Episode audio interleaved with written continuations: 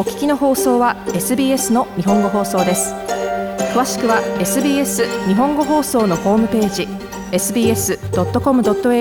スラスジャパニーズへどうぞ。こんばんは。土曜日のこの時間はいつものように私安西直宗が日本とオーストラリアに関連したアーティストの情報を紹介していくコーナーです。さて皆さん今日はグラミー賞の話をしたいと思います、えー、このグラミー賞まあハイライトの部分だけチラチラと見たんですけれどもまあちょっと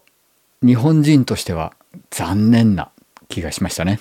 まあ2つの意味でこのグラミー賞大変日本の音楽業界が本当に世界から取り残されてしまったなという考えを受けたんですよね。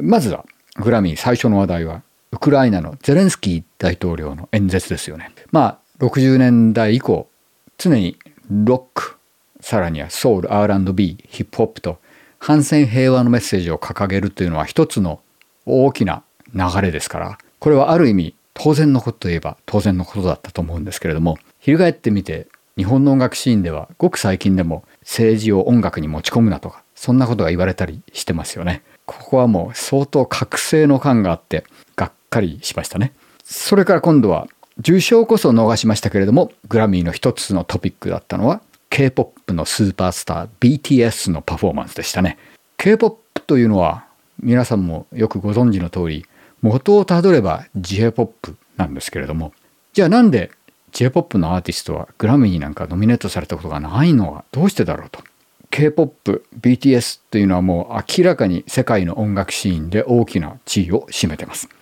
これは僕は日本のアーティストに責任はないと思うんですよ。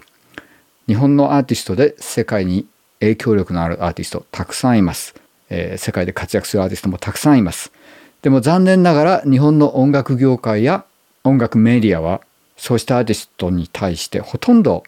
注意を払ってこなかったような気がするんですね。えー、本当にこのグラミー賞を見て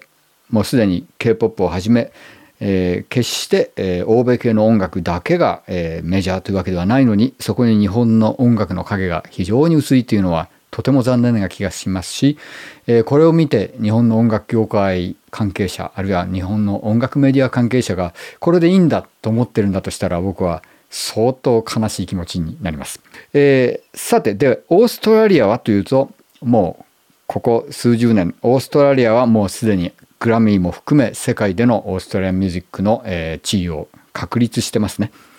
えー、さらに、えー、メジャーなアーティストに限らず、えー、もうかれこれ10年ぐらい前にあのゴルティエの大ヒットが出て以来、えー、インディペンデントのアーティストあるいはインディペンデント出身のアーティストでもグラミーにノミネートされたり世界中で活躍しているアーティストがたくさんいますね。最近で言えばタッシュ・サルターナコートニー・バーネット、えー、さらに今回もノミネートされています。ハイエス・カヨーテなどはそのいい例ですね、えー、今回はさらに、えー、大御所 ACDC キド・ラロイなどもノミネートされましたけれども見事に受賞したのはこのアーティストだけです。ルファス・ドゥ・ソウル。オーストラリアが誇る3人組のエレクトロニックソウルアーティストですね、えー、今回受賞したのは彼らの Alive という曲なんですけれどもこの曲は決してナンバーワンヒットになってないんですよね。どこの国でも。ではどうしてこの曲が特に今回受賞したんだろうって考えた時にこの曲のテーマがまさに今僕らが必要としているものなんだと。この歌詞の内容が随分今回の受賞に関係したんではないかと思います。少なくとも僕はまだ生きている。僕は戻ってくる。もう一度やり直すためにっていうそういう歌詞なんですけれども。まあコロナを生き抜いてさらに今またそのウクライナの危機に直面している我々としては是非聴きたい曲なんだと思います。それではそのオーストラリア出身で、えー、グラミーの